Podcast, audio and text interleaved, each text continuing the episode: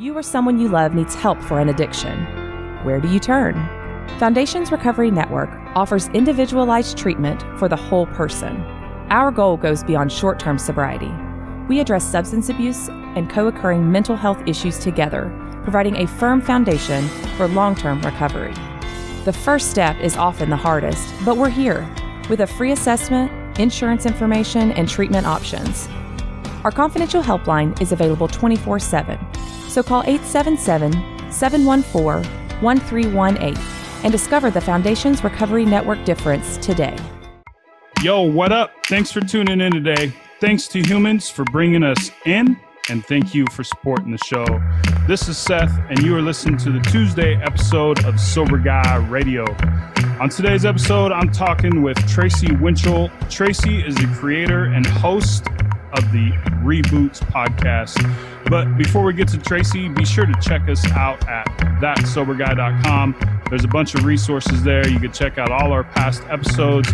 You could also get information on upcoming live shows and events. And also, if you wish, you could hit me up on Instagram at SoberGuySeth, or you could shoot me an email at seth at thatsoberguy.com. Also, if you'll be in the Northern California area on Friday, September 7th, we would love to hang with you at our very first live podcast event at the Phoenix Theater in Petaluma.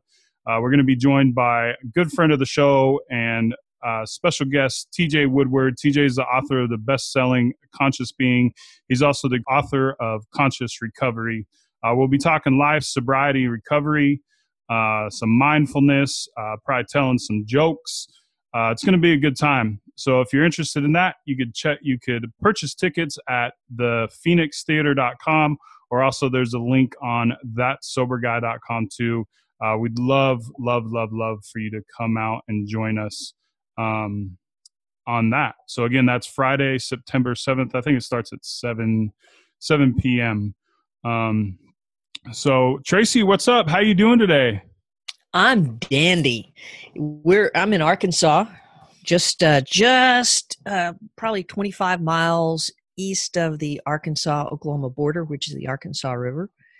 And I've lived here since like 1989. I fell in love with the place. I was always going to leave, go back to Little Rock where I grew up, and we just stayed. And um, my folks eventually uh, moved here, and um, about six years ago, uh, we lost my dad. And about three years ago, I lost my job. So I sold my house and uh, moved uh, 20 miles to a farming community. Uh, we've got less than 2,000 people in Lavaca, Arkansas, and I moved in with my mom. My mom, she told the dog today, um, Mr. Winchester was in her uh, in her way, right at her feet, and she said, "Winchester, in 350 some odd days, I'm going to be 80 years old, and I, you're still going to be in my way."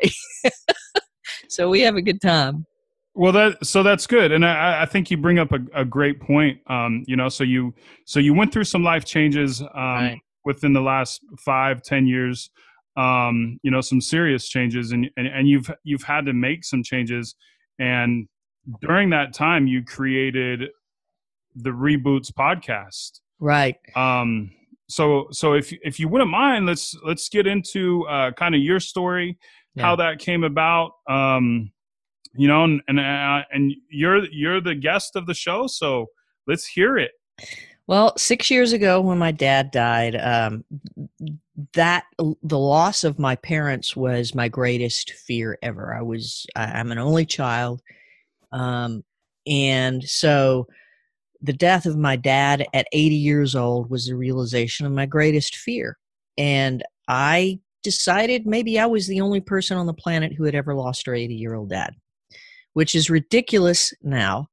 Um, I was uh, angry and bitter and furious and frustrated. I I screamed at God every chance I got, um, and uh, I just pushed people away. And uh, I was doing counseling. I was seeing a psychiatrist. I worked with my family physician. Worked with a, a friend of mine who is a, a minister. Um, journaled my way through some scripture, And one of the assignments that I got was uh, to journal my way through the Sermon on the Mount uh, in, in Matthew. And man, it made me mad when I got to Blessed are those who mourn. That was just mm. the stupidest thing I ever heard. So, you know, things just weren't getting any better. I, I, I, was working hard, and I've had people ask me, "Did you just give up hope during that time?" I don't, I don't think so because I was working so hard, and things just weren't getting any better. And a friend of mine had uh, been uh, volunteering at a Celebrate Recovery chapter uh, 60 miles up the road in Northwest Arkansas. And I thought that was dumb too. But I'd exhausted everything else. And so um, one day in in uh, in June, uh, it's been five years ago. I, I really terrible at math, but I walked through the doors of a Celebrate Recovery for the first time. I didn't want to be there. I didn't want anybody to touch me or talk to me. I knew one guy there and I didn't really like him. Turns out he's become um, one of the dearest people in my life. Um, I got the challenge to uh, try it six times. Uh, and of course, you know, I'm kind of hard headed and uh, I'm not going to be chased away that easily. So I'm going to keep coming back and I'm going to try it. And that is where I found um, complete acceptance. I, have I've had a career as a, a, broadcaster, and I've been in in this town for a long time. Uh, so, uh, in all of my years of of really public profile work, um, it, it was hard for me to go anywhere without being known. Um, and so I didn't realize that after all of those years of being in the public eye, I had developed um, expectations. Uh, my identity was wrapped up in who I thought I was supposed to be. It was wrapped up in what I could do for other people. I didn't trust people. So those kind of stupid self talk things were revealed to me and they started to drift away. And interestingly enough, uh, so did enough of my anger that I started to get better. And then I began to understand that every other week at Celebrate Recovery, we, we read the 12 steps um, and then the alternating re- weeks, we read eight principles. And there came a time when blessed are those who mourn, when we said that scripture together. Um, I quit gritting my teeth. And now, after five years, I, I, I get it. So yeah, so I just want to I just want to go back a little bit because you you talk about something that's super super interesting and and totally resonated with you. So you had an event in your life, losing your father, that um, caused a, a, great amount of of grief. Um, I'm sure there was probably some unresolved trauma there, and you quickly fell into what I like to call the victim role. Um, you you definitely felt like the world was out to get you. Um, and there was you know I, I don't know how you felt. Um, i know when i when i fall into the victim role um, i pretty much hate everything. I pretty much am you know uh, ftw like i can't i can't deal. And so i i dealt with that i dealt with my feelings by with substance. Um, first booze and and, and then drugs. Um, Tracy, and, and we talked about this a little bit before we before we hit the re- record button about you know recovery that we all deserve it. You um, you don't identify as an alcoholic, so what did you do to deal with those feelings before you uh, found CR? Oh, I just let them go. Anything that I thought, uh, I I let it go. Um, if someone upset me, I let them know that I thought they were they were wrong and that it was all about me. I didn't care how anybody else felt, and I, I'm mm. I'm not proud of this, but in the weeks and months after my dad's death, it was all about me. It was not about my mom's grief, having been married to a wonderful man for 49 years. Mm. It it wasn't about uh, two of my closest friends who mourned the loss of my dad. It was about how they weren't helping me, Hmm. right? And and family members. Um, I was I was awful. Yeah, so you so you most definitely you you I'm gonna I'm gonna joke about this a little bit. Um, you most definitely fell into the mindset of an alcoholic. You just Did didn't I? have you just didn't have the booze the booze in hand, right? Like you you were selfish. Uh, you could give you couldn't care about anybody else. Um, so that totally is in my mind Hmm. the mindset of an of an alcoholic or addict. Even more importantly, uh, the mindset of someone that's broken and that Oh yeah. and that needs um, needs more, needs some recovery in their life. Oh yeah. Uh, so so that's where I go back to you know, alcoholic or not. Um, I think we as we as human beings are born with this survival instincts uh, to make us feel a certain way and to kind of change our way that we deal with what life has to throw at us. And if we're if if if we're using our those survival instincts that we're kind of born with, uh, we fall into that. We fall into the victim role. We're selfish. We could care less about any anyone. Um, and you know when it, when we do that, we become detached from our spirituality. Yeah. Um, and so it sounded like it sounds like to me that you know during that time, um, you know, someone kind of reached out to you and was like, "Hey, this is no way to live." right. right um i'm going to show you this this new path and Yeah. that's you know so so similar to my story right like seth your drinking and drugging is getting you nowhere right like Yeah. you have some issues that you that you need to deal with You know what? I don't know about you, but like the thing that finally convinced me that she was right is I mean, this had been a friend for, you know, pro, probably pushing 30 something years at this point. And so, you know, this was five years ago.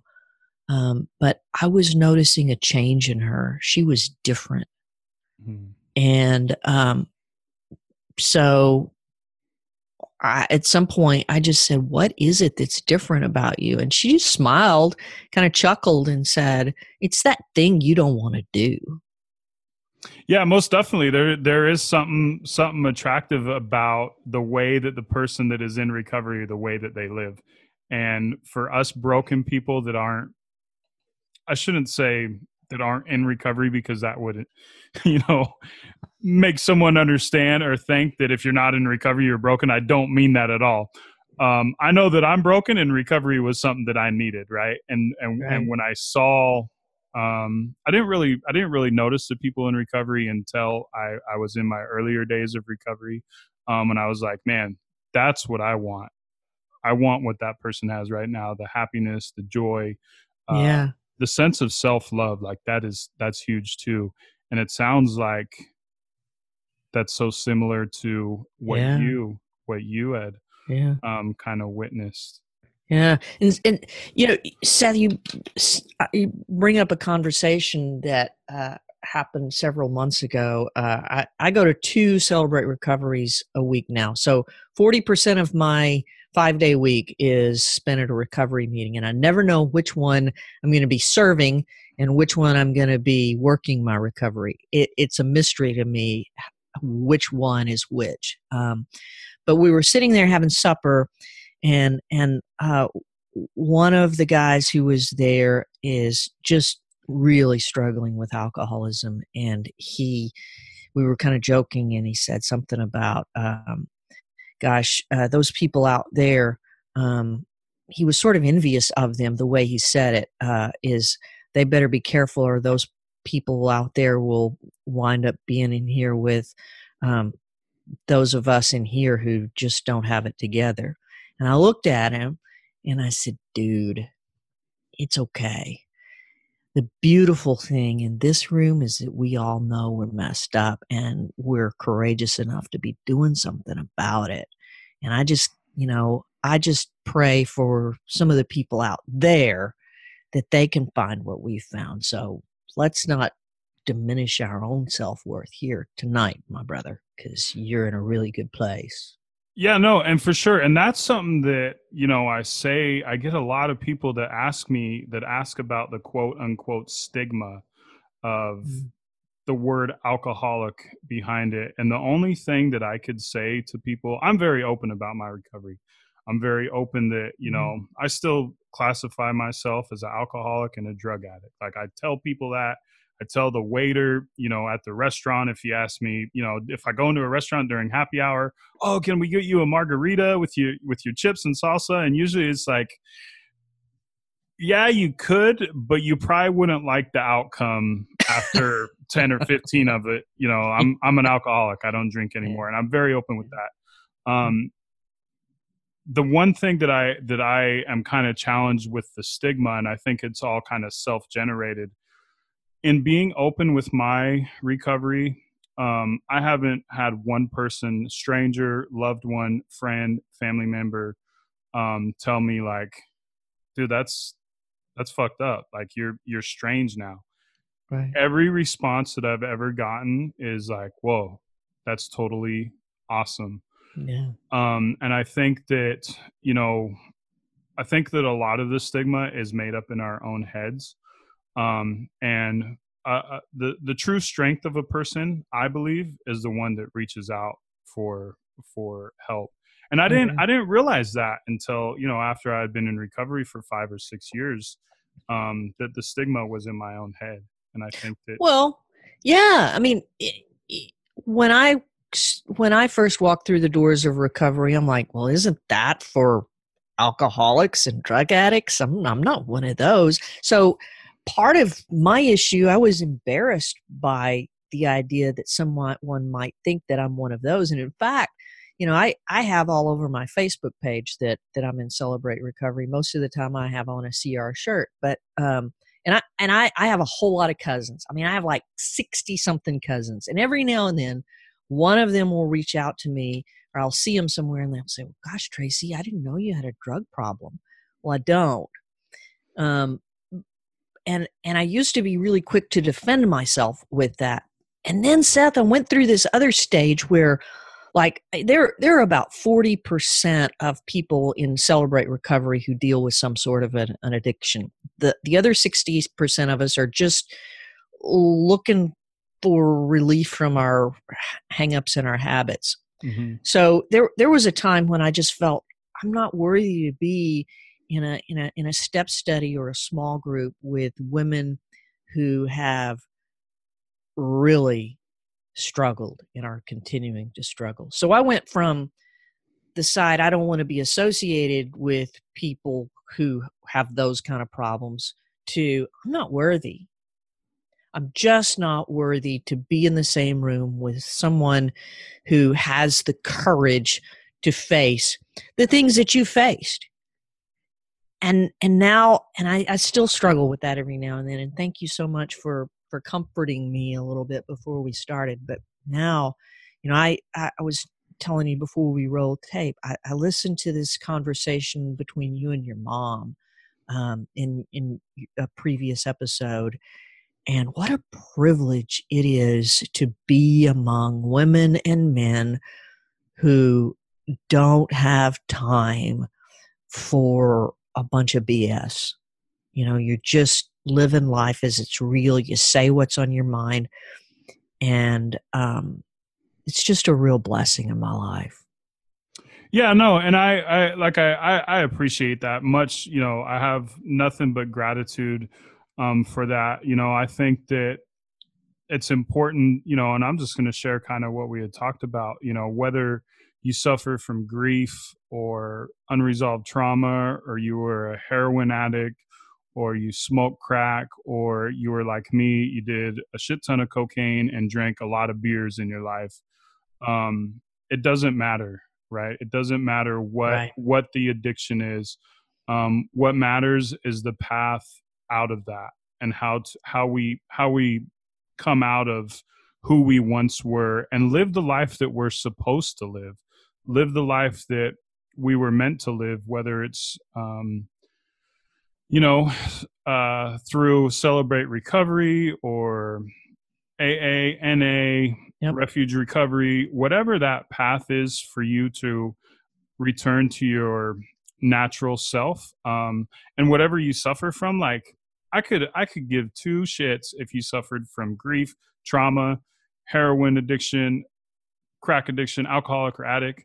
Um, you know, we all we all have the same feelings. And Yep. one thing that I am a, a huge believer in is that, you know, for me, um, alcohol wasn't my problem. My Mm. problem was was Seth. And um, I used I used alcohol and drugs to not feel what Seth was feeling Yeah. totally escape out of that. Um, Yeah. And I think that you know whether whether you use substance to do that or not, um, I think you're still deserving of of coming back to Yeah. your original self and, and, and getting. I agree. My friend Ed, the guy I was talking about a while ago, who said I, who I said, man, I just didn't even like him. Um, he he says life is meant to be enjoyed even when it must be endured, and I thought that was the next dumbest thing I'd ever heard. Behind "Blessed are those who mourn," and yet through all of the changes in my life, uh, the past five years, I have had the twelve steps of recovery to help me navigate these profound life changes. Um, in fact, uh, uh, two or three weeks ago, um, I just I just was really struggling uh, about the the death of another close friend in the past couple of years. Just really missing him and being angry with him, and had a little meltdown with the same people who I was not too kind to when my dad died, and um, interestingly enough, in the middle of my little meltdown, Seth, um, the last thing I wanted was to hurt them or to make them feel less of our friend who was deceased. And my struggle was that I had ruined a really wonderful afternoon just because I was emotional Mhm. and I just couldn't stop that. And they didn't know how to help me. And I didn't know how to explain to them why I was so angry with our friend who died without impugning his integrity, which is a totally different way I would have handled grief. And I did handle grief five years ago. So the steps of recovery, you know, I they don't take away my feelings. They just help me learn how to not make the same mistakes I made before so that my friendships are my friendships and that I'm living in that moment. Even when my friendships aren't perfect, they're still incredibly valuable. Yeah, I think that's that's a super important topic that you bring there because you know whether we're in recovery or not, like we we talk about how great our life is and, and and so on and so forth, but we're still dealt with life situations. It's a matter of how we deal with them.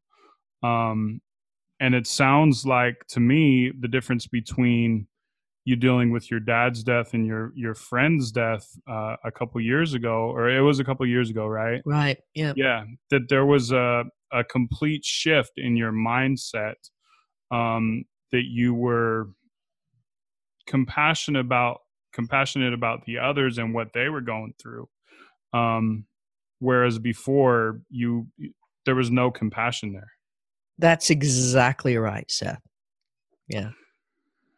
So so anyway, so we kind of derailed a little bit, but it's all good stuff. Um, so I want to I want to jump back into your story. I think um, you know one one big thing that is kind of cool is that so during after your dad had had passed, you had lost your job, and you kind of talk about this story in episode twenty eight of the Reboots podcast, uh, which we'll get into too. Um, so how how did you kind of what was that shift like from was a, was a lot easier, you know, complicate further complicating things. The friend that I mentioned died um, was my friend before he was my boss. Then he was my boss. And at some point, and this was this is a a, a local municipality, so uh, obviously there are elected officials involved, and they don't get paid enough to make some really hard decisions. Um, but they wanted some major shifts. And my friend um, rather than make those changes, resigned rather abrupt, abruptly. He retired.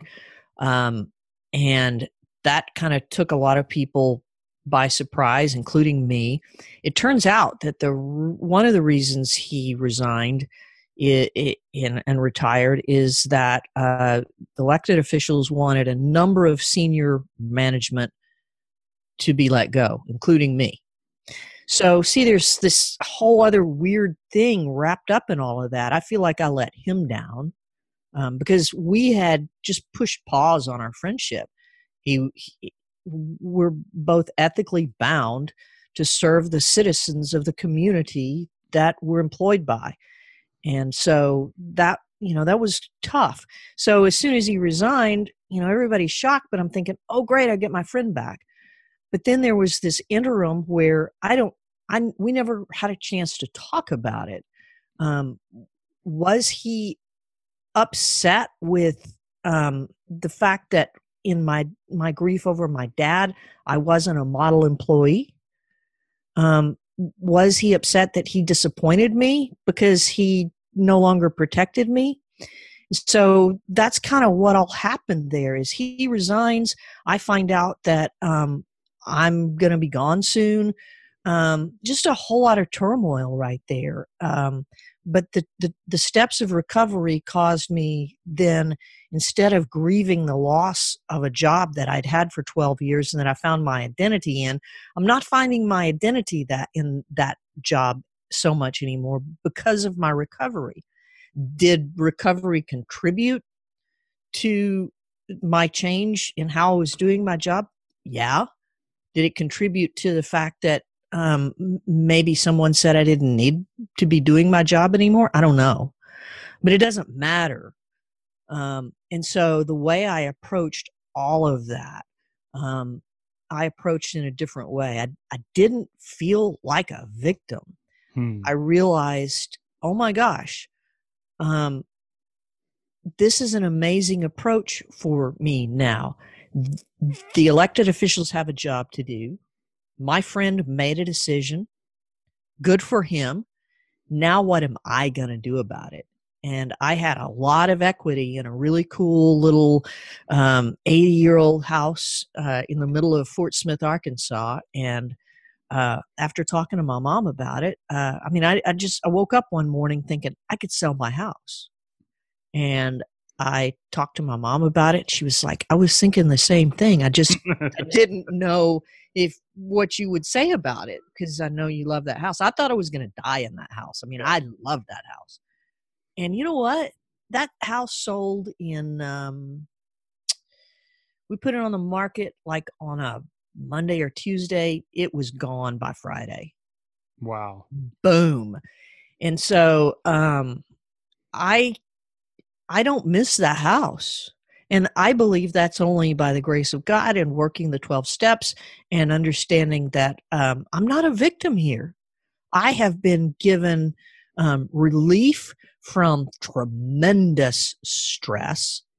Um, and I've been given the opportunity to, to do something that I've always wanted to do, which is um, use, use my broadcasting background to help other people. And through recovery, you know, uh, I, I, don't know if you've ever heard of uh, the book called Boundaries, uh, Henry Cloud and John Townsend. Man, they're just such cool dudes. So I'm sitting uh, uh, just a few weeks after uh, I'd lost my job in just outside Nashville, Tennessee, at a Celebrate Recovery East Coast Summit.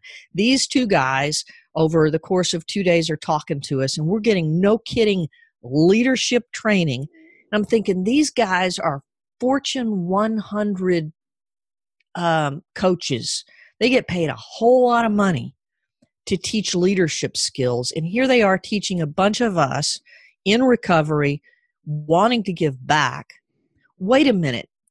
The, leadership skills and recovery skills are the same things we just call them something different and i knew Absolutely. right then that the podcast was going to figure was going to connect those things and so um you know, w- without losing the job, without selling the house, because without selling the house, I got to get a real job, right? Yeah. And so I just have this tremendous opportunity to um, learn a new thing. And I just, I, I'm not quite sure where it's going. I've been doing this um, a year this past May, and I've backed up. You know, I'm not doing an episode every single uh, uh, twice a month is what I was doing. I'm doing one a month because I'm I'm really working hard to to figure out this next step. Can I use this as a way to earn a living or do I need to go get a real job? It doesn't matter. I'm going to keep doing it. Yeah, yes, and I, I think that I have a I have a couple questions about that, you know, because obviously I'm I'm fairly new. I mean, I've been around the podcasting a little bit, like being a host on that sober guy, or not a host, but a guest on that sober guy, and then Right. turning into a host, right? Right? Um, there's a lot of a lot of work that goes along with it, which I'm finding out. It's uh, it's it, it could be it could be time consuming, but it's a labor of love, right? So it It doesn't it doesn't really it doesn't really feel like feel like work i think you know one of one of my biggest struggles is my struggle with the perfectionism of it of it making it of making it be the certain thing right and and when i sit down to um, work on some show notes or what i'm going to talk about with the guest or so on and so forth i i find myself getting so frustrated and i like i can't i can't i just can't Yep. right so i want to hear about you know kind of like how is that for you because i'm sure you know obviously being your your your background in broadcasting like you have a good idea on how to prepare Yeah. and you know it, when when you find yourself at a block that you're not preparing like you know how you should um how do you deal with that looking for that professional or the the perfectionism I, I believe strongly in preparation. Um, my entire broadcast career has been built on the foundation of preparation because when I'm prepared, now all of a sudden I have the freedom to roll with it, right? Um, because stuff happens, opportunities happen, um, especially as as a, as a broadcast journalist when when you're chasing a story. Stuff is going to change, and if I have the opportunity to get a hold of something that nobody else has gotten a hold of, by golly, I want to be prepared. I want to understand what questions I need to ask the governor of the state of Arkansas who's running for president of the United States. I may only get him one time in the next two months, and I want to make a whole lot of stories out of that, right? Yep. So I want to be prepared. Um, I was told by an old broadcast pro um, Steve Barnes, a broadcast legend in Arkansas, uh, told me back in the 80s, Tracy, for every five minutes you talk on the air, you better have an hour's worth of preparation. And I've taken that to heart. So, how do I deal with that here? Um, I work really hard to prepare and I work really hard to be organized. I have a checklist for the things that I want to accomplish. Today, I did an interview um, for the Reboots podcast, and for whatever reason, I didn't prepare correctly. Um, I, I don't even know where the time went this week. Uh, the time that I had blocked off to prepare just didn't happen. And you know what happened, Seth? I, I this was a, a, a couple who um, are working to raise funds so that they can go to the mission fields. So, um, you know, I just went through my little checklist um, and I prayed about it, which is whether you whether you're a person of faith or not. I think that is in, large part letting go. yeah You know, it for me, it's about um, tapping into um, uh, my Creator. It, it, to me, yes, I think there is something supernatural that happens, but I think anybody can benefit from prayer because it's about letting go. So just let it go. And um, we had a wonderful conversation. There were a couple of things that I kind of went, now, wait a minute. I'm not sure I'm buying into this. And we just went with it. And we hit some kind of controversial topics that neither of us was prepared to. But um, the way I've always tried to approach um, conversations with people, hard conversations with people when the tape is rolling, is to be kind. Yeah, yeah. Meet meet meet every, and I've found that too. Meet every um, instance or anything that may came up come up, um, to meet that with kindness and compassion. I know that uh, when I find um, whether I prepare or not, when something doesn't turn out the way that I want it to turn out, the the outcome of that is really a, a reflection of how I'm connected spiritually uh, to my spiritual beliefs, to my higher powers, to my God. Um, and if I'm if I'm super connected, um, you know, it works out just the way it's supposed to, and it's going to be yep. great, yep. right? But when I when I circle my life around perfection um, and try to be kind of you know the god or or, or the director of my own life um, that's when i that's when i really get into trouble. Yeah. When when a lot of that self hate comes up and it's it's it's super important in recovery um, that i've found is that you know this is a this is a a constant journey right? Like it's not it's not a destination. There's things that i have to do on a daily basis um, to maintain number one my sobriety because that is yeah. the, the first and foremost important thing in my life and then also too just like my mind state you know what i mean because when i get into a bad mind state i'm you know i'm probably not far from from a drink or a drug um mm. and and i know that you have um something that you're working on um constantly right to to maintain that connection to a your recovery your your god. Um, so what does that what does that look like in your program today? You know um, i i've struggled with self-doubt the past couple of years based on um, you know uh, the the changes that were made for me in my career um, the past couple of years that's probably been my biggest issue in launching this podcast is self-doubt mm. and and figuring out um, where it's going. I don't trust myself. And um, as i worked through my inventory this past year and as i read a book by Jon Acuff have you read finish give yourself the gift of done seth? I have not. Dude it is awesome.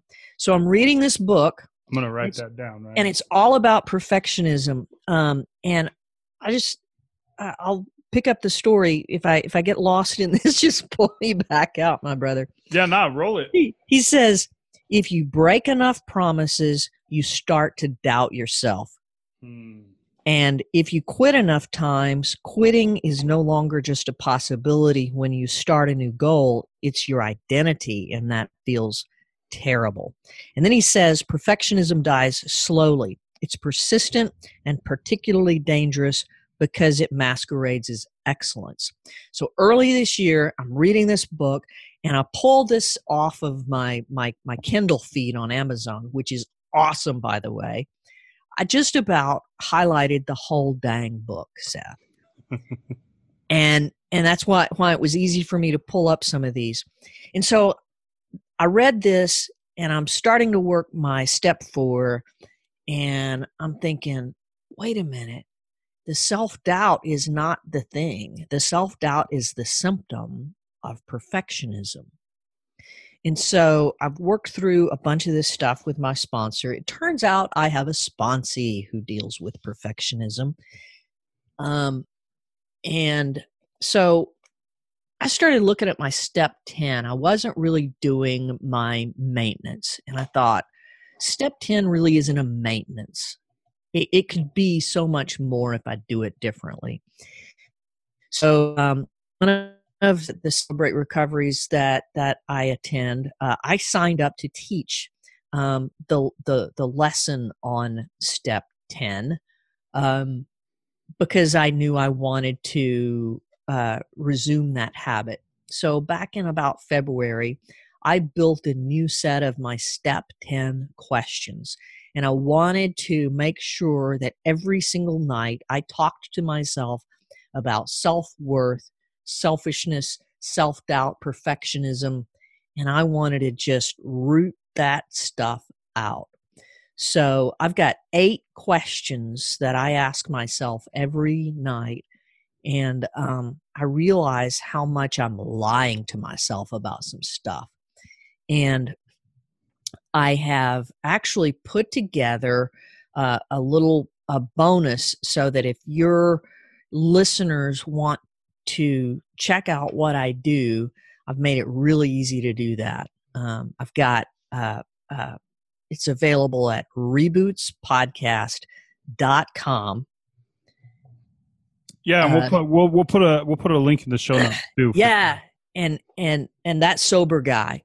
Um, but dude, this has been amazing. You want me to just w- work through the questions? You have time to do that? Yeah, yeah, let's do it. So, uh, what good did I do today? Right. So that's the self worth, and I have to think about that sometimes. I I forget. Oh, wait a minute. Um, buying my mom flowers was a good thing today, right? Yeah. Huh. Um, how was I selfish today?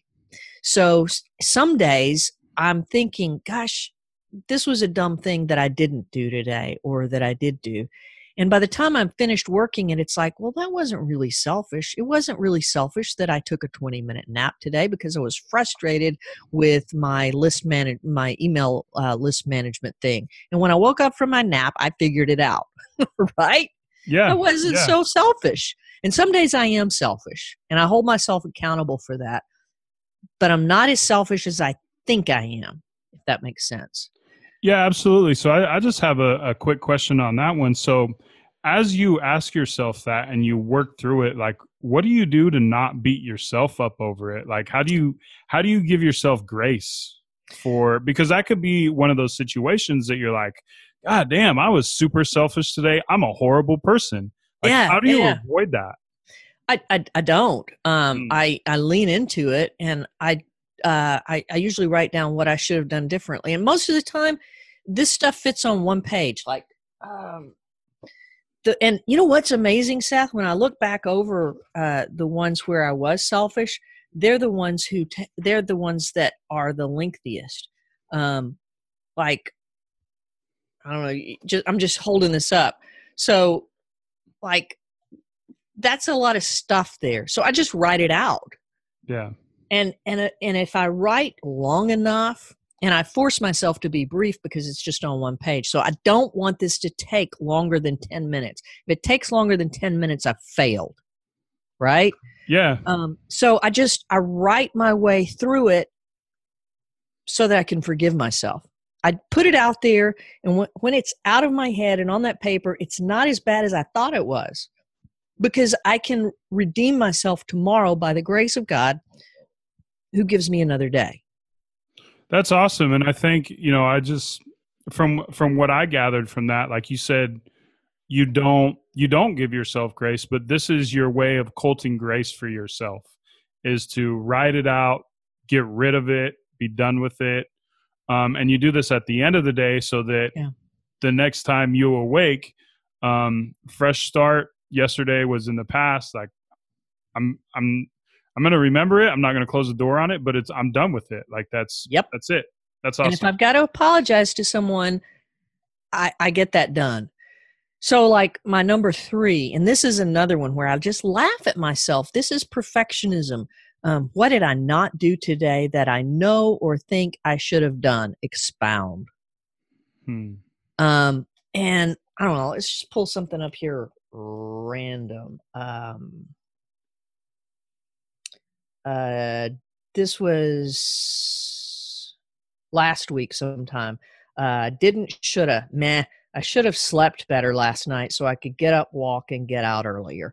So I didn't show myself very much grace when I wrote this one. You know, it was, um, but I but I knew when I wrote meh, what I was getting ready to write was, um, I didn't I, I didn't sleep very well. So how am I going to beat myself up for that? Right. Yeah.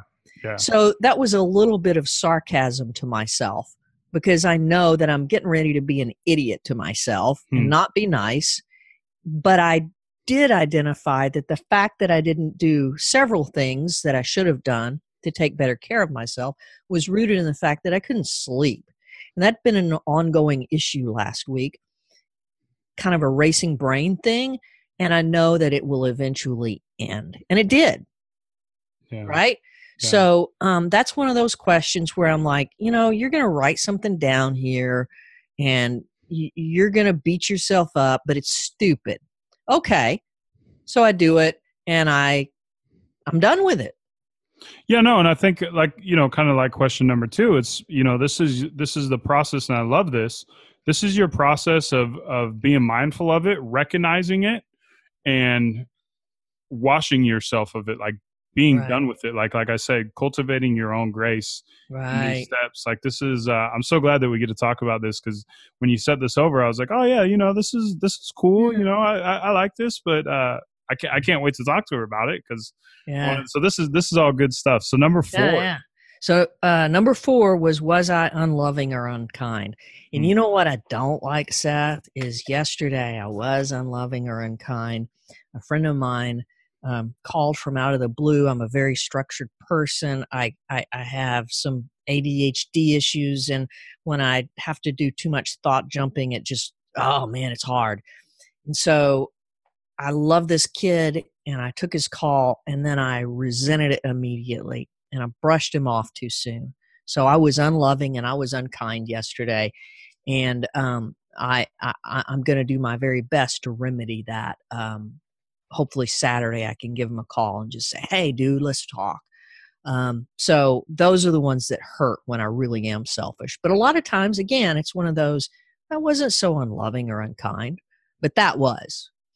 Um, so number five follows that. No, do I, I, I want to go back. I oh, do go you? Okay. to, uh, I want to go back to number four, and I, I just wanna- Okay. is this is this just like coincidence that it's so much of step four in in the twelve steps? Like it's kind of Um, it's kind of you know you, you're doing that searching and fearless inventory of how you were unkind.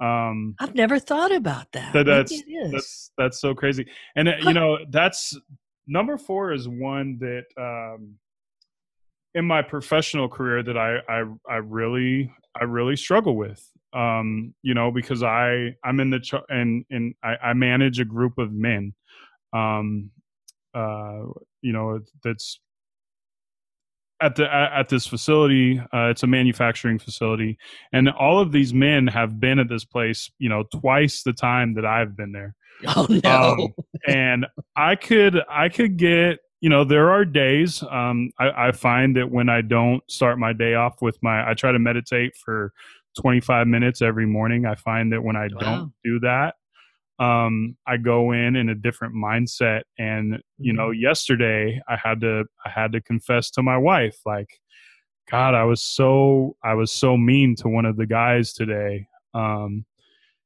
and you know i verbalized like i have to apologize like i i have to admit that i was wrong and i have to make make my amends um so that's that's that's a that's a a big one. And it's and it's so crazy right? That um you know one thing that i struggle with you know especially when i don't do my meditation in the morning um is being the unkind person in both my professional and my personal life you know and i can't i can't any longer like separate those two. Like i just need to be um loving and kind you know what i mean? I, and and i think that it's Yeah. important um that uh you know stay by staying connected um to my spirituality like that's that's cool but i i do think that um you know number four is is most definitely step four right so that's It That's is. I never thought about that. You know what? You know, one of the reasons that's on my list, um, and do I owe someone an apology is number five. Those two things on my list. I, I don't I don't know if you've ever hung around cops, but I've got some really good friends who are cops. And when I was a reporter, you know, sometimes those were adversarial and and I used to have a a, a- guy who would uh, who would say, um, Winchell, I'd put you in jail, but I'd have to do the paperwork. Now get the heck out of the way, you know? Yeah. yeah. And so I feel like a lot of times, um, knowing that I'm going to have to do this paperwork every night um, helps me to make the apology in the moment. That makes sense because Yeah. I don't want to do the paperwork. Yeah. Absolutely. I don't want to write that stuff down for me to review three months later and go, oh man, which is, you know, another reason for the perfectionism because I did check off that I've done the amend. So why am I still grimacing over that thing that's over and done with?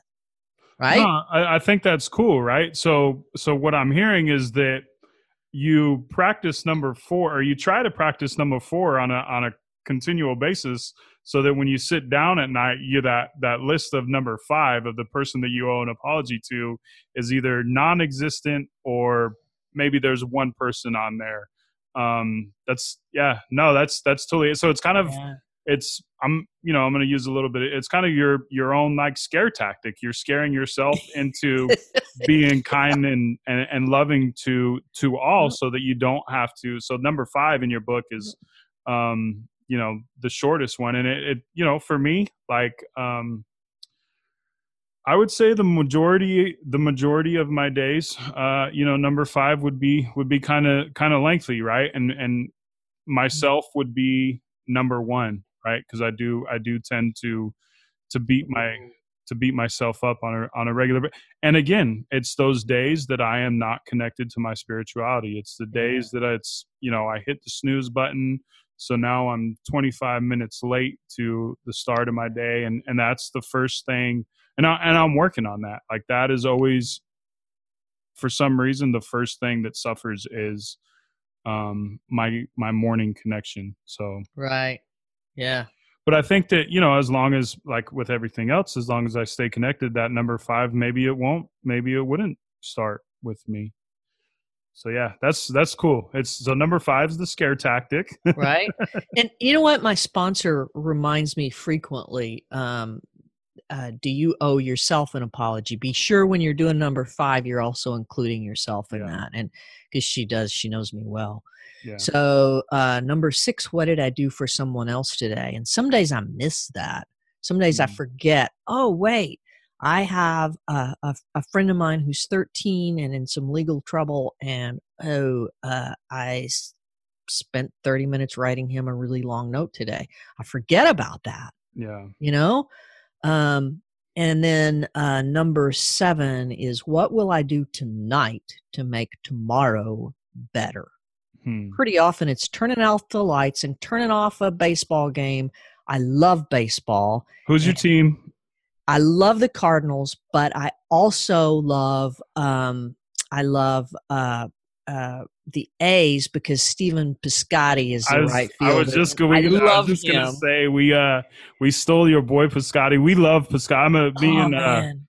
My my uh my good friend Shane we're we're we're really really um hardcore A's fans. He he got to go to the game today and watch him play the Mariners. Uh I had to work so I, I was for some reason I I had signal on my phone. I pulled up the Instagram. I saw that this dude was at the A's game. I was like, "Oh, you bastard." But yeah, no, we we uh we most definitely love Stephen Piscotty and then Oh, man. obviously um you know with the with the there's that emotional connection with him with the death of his mother and Yeah. that whole thing yeah so but we did we did get your boy um the I'm, cardinals I'm so glad. yeah that's so i digress about baseball No, yeah no, that- most most definitely we baseball Totally talk because both of our teams are doing great now. yeah yeah It's awesome.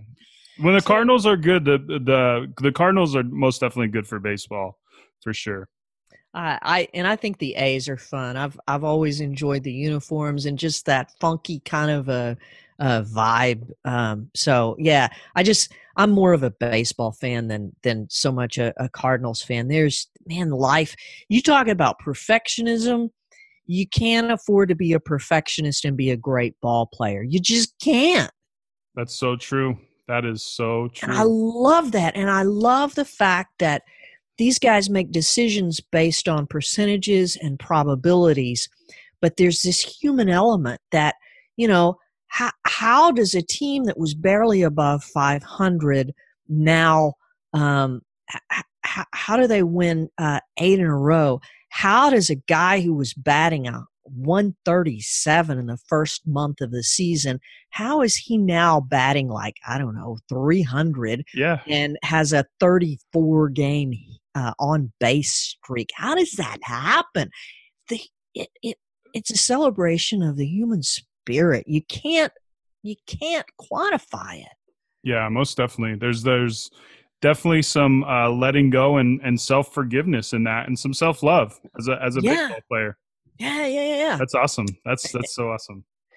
Okay, so number eight is my intention for tomorrow. I work really hard at setting the stage for the next day, and some days I I, I mess that up and I put goals in there. But like um, my let's see, my intention uh, a week ago tonight, um, just randomly pulled up was uh, number one to be courageous.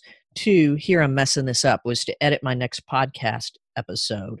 Um, and number three was prepare appropriately. I have no idea what that means in this moment. Um, but um, you know, the the intention was just to just to be courageous. I don't know what I was facing the next day, um, but I just I work really hard to um, set my expectations for myself. And in fact, there's another little thing that I do.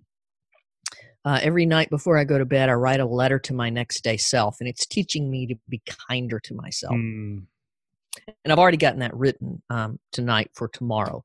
Just um, sometimes it's short, sometimes it's long, sometimes it's a laundry list of things to do. Um, but I, I juxtapose that right next to the letter that I write the next day, which is a letter to to my Abba. And so I didn't I didn't do that on purpose, but I've discovered that oh my gosh, if I get those two relationships right, my letter to myself, my letter to my heavenly dad, I'm I've got a really good shot at having a decent day. yeah, no, that's that's huge. Like the intention. Um, you know, I, I I work really hard at con- considering my intentions in everything that I do. Um, and, and and you know I do that number eight on on a constant right like I I set my intentions um, you know whether it be goal based or um, you know how i'm going to treat someone today how i'm going to treat myself today Ooh, um, and then you know it's something that i revisit moment by moment you know and i, Do you? I also yeah absolutely i ask myself you know in in times that are tough like what are what is my intention here um so Mhm. it's intention is is is a huge huge huge one for me and i know that you know and then to recognize like if my intention is bad like there's something that i need to change there's something that i need to do um and i think that you know usually in the evening um when and I, i'm gonna start i'm gonna start doing this like i i want you to hold me accountable i'm gonna start writing this stuff out Oh out yeah, and uh, hit, awesome. hit me up in a couple weeks and see where i'm at with it because this is i see you know this could be super super helpful and i have you know much appreciation and gratitude and love um, to you tracy for for sharing for sharing this uh, with myself and then also you know the listeners of that sober guy like this is this is some really really good stuff It it means the world to me. It and and it it, it it's it's a way of keeping me active daily in my recovery. Um, I, love being in in a in a step study. I'm not in one right now, um, and it's super easy. I, I I get scared in in in these these little three months where I just I need a break. You know. I've I've got some closets to clean out. I've got some things my mom wants me to do. Um, but I feel spiritually very vulnerable in in in in those those spaces uh, between being held accountable on a week to week basis with ten or twelve other women. Um, so this is really important. It is it is how I actively work my recovery, even when sometimes, frankly, going to two meetings a week um, seems more like a responsibility than um, working my recovery. This is this thing that that reminds me why why I'm doing what I'm doing, why I'm better now than I was five years ago. yeah no it's it's good it's good stuff so um yeah and i'll, I'll share this um I'll, I'll put a link to to your website, and then and then I'll I'll probably if you don't mind, I might post this up on have Shane post this up on the web somewhere too. Oh, I'd be Um, glad. I'm, yeah. I'm happy to share. It's this has worked super duper well for me since February. This exact this is this exact program. I'd gone maybe a year without doing a step ten every night, um, and I've I've I've messed with this over the past five years. I've made it way too long. I've I, I've I've said, oh, I'm going to answer 12 questions and it takes 20 minutes. I don't do it. yeah, So um, I designed this to just be super duper simple and uh, to be able to do this in less than 10 minutes and to make it really powerful. And so if perfectionism if perfectionism isn't somebody's thing, feel free to replace it with a different question, you know? Um, a thing that whatever that struggle is, that root character defect that somebody's struggling with, make sure you you answer that question something about that every night because maybe you're not as bad as you think you are in that character defect and maybe you're not doing as well as you think you are right Yeah, absolutely. And and you know to to piggyback on that, like I don't think it has to be a linear path. Like you don't have to wait till step 10 to do this stuff. This is stuff that you could do in step 1, 2, wherever you're at in your recovery like this. Oh, you're right. um, this is this is something that you know could benefit um, the person that's new to recovery uh, whether they're recovering from addiction or grief or depression or whatever what per- perfectionism whatever it is like this is something that could be started on now. Like i don't think there that it, it, it needs to it needs to wait. Um, so tracy we're gonna we're gonna wrap this thing up. Um, you know i've absolutely loved our our time together. Um, one one question that i like to close with uh, for the for the person that struggles out there the addict the the person that struggles with grief uh, that suffers from depression self-hate if you had you know a couple words or sentences or a whole paragraph of advice what would that be for the person that is wanting more out of life? Um it's hard to improve on my my friend ed saucier um when he says life is meant to be enjoyed even when it must be endured. It is possible um, it's it, it's just a kind of a summary of of uh, the serenity prayer. Hmm. and so if if you just think there is no hope left um, have a look at the serenity prayer. Uh, it, it's it's powerful. And um, you know when we learn to accept life on life's terms um, and we learn how to ask the right why questions um, life gets better. And so in in my mind the right why questions uh, let's start with the wrong why questions. Um, why did this happen to me? It's futile you know we're not gonna we're not gonna get anything out of that. And once we accept that you know sometimes life just doesn't work the way we want it to um you know an example of a, a, a for me a healthy why question is why do i spend 10 or 15 minutes a night working my my step 10 it's because i don't want to be who i was. Yeah. You know? So that's a fear why? And i do want to be someone who um, encourages and inspires someone who just thinks there's no hope. Uh, i want to i want to not just say life can be better. I want to show them through my life and i want to show them through the stories of other people. Yeah and I, I i think you're i think you're doing that. I think you're doing you're doing a great job. So so tracy if um you know people out there listening they want to find out more about you or reboots podcast where can they find you? Um, you can find me uh, i'm at rebootspodcast.com there's an s in there um, i'm at tracy places t-r-a-c-y p-l-a-c-e-s on twitter and instagram um, i'm also at reboots podcast uh, let's see it's reboots podcast on twitter and instagram Um, or you can just send me an email, uh, Tracy, T R A C Y, at rebootspodcast.com.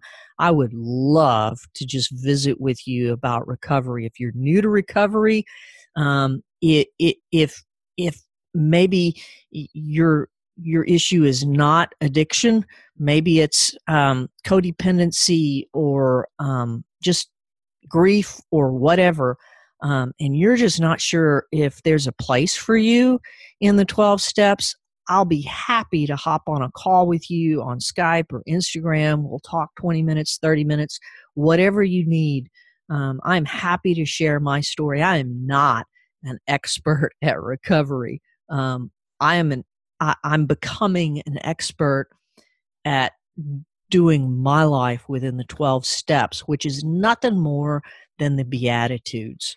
It is, it is, you know, whether you're a believer or not, um, you know, if, if, if you happen to be a believer and, and, and, um, you, you look at the way Jesus lived his life, he didn't have hangups or habits, but think about the hurts that he endured. Hmm. Um, and so when he delivered the Sermon on the Mount, where the Beatitudes are, um, he wasn't preaching to people about how to live their lives. He was giving us a blueprint for how he lived his life. And there are what? Um, help me here, Seth. There are probably four steps that are involved that that deal with when we make a mistake, right? Yeah, I think I, I definitely I believe all of them do, but you know that's that's true. That's, that's, my own my own program. But yeah, I I have heard um you know that that there are the four steps. You know, so like when I finally figured out that oh my gosh, Jesus gave us this blueprint for what to do when we screw up. Life got easier. I still stumble over perfectionism every day. Yep. But I can now kind of see where I need to be. And so, yeah, um, hit me up. I will be happy to visit with anybody anytime about anything and just to just to share my story and what the 12 steps of recovery mean not only to me um, but the people that I love the most. Uh, quick story: my mom, my mom um, uh, has been so supportive of my recovery efforts, and so when her church started talking about launching a Celebrate Recovery, um, she said, I'm in. I am all in. And she doesn't drive at night anymore. So she said, Oh, by the way, Tracy, you're in too until it's daylight outside and I can drive myself home. So that's why I'm involved in a second recovery group. And they love her because she she is a greeter and she is there on Monday nights even when she is not feeling good and man, it's just so much fun to watch her giving back to people um, and being a big part in why her church launched to celebrate recovery. So, my recovery, I mean, wow. Um, just it means a lot to her. And of course, that just feeds back to me. So, um, you know, recovery is not for those who need it, it's for those of us who want it. And um, I'm happy to visit with people about um, how my life is different. And you know what? Uh, your life can be different too. Yeah, that's that's that's so awesome, Tracy. I couldn't have said that better. It is um, the life of recovery, and you know, for for those of us that want to put a, a label on it, the life of sobriety, whatever you want to call it, um, it's it, it has to be something you want. You can't. Um, no one no one could give it to you, but um, yourself um, what you believe to be your higher power, what I believe to be my higher power. Um, you know, it's there's there's definitely something out there. Um, you know, whether it be Jesus or whoever Allah or whoever it is. Um, you know, there's definitely I believe that there's something that helps me or that called me out of that because I didn't do that shit on my own. Yep. And and and the love that you will feel um, greet you in in these rooms of whether it be celebrate recovery aa na refuge recovery whatever the program is out there is unmeasurable you will yep. never get that kind of love anywhere else that's true Tracy. Thank you, Seth. What a privilege it's been, and I'm I'm, I'm so grateful to, to to know you. Thank you so much for coming on. Thank you for listening. Much love, respect, and keep your blood clean.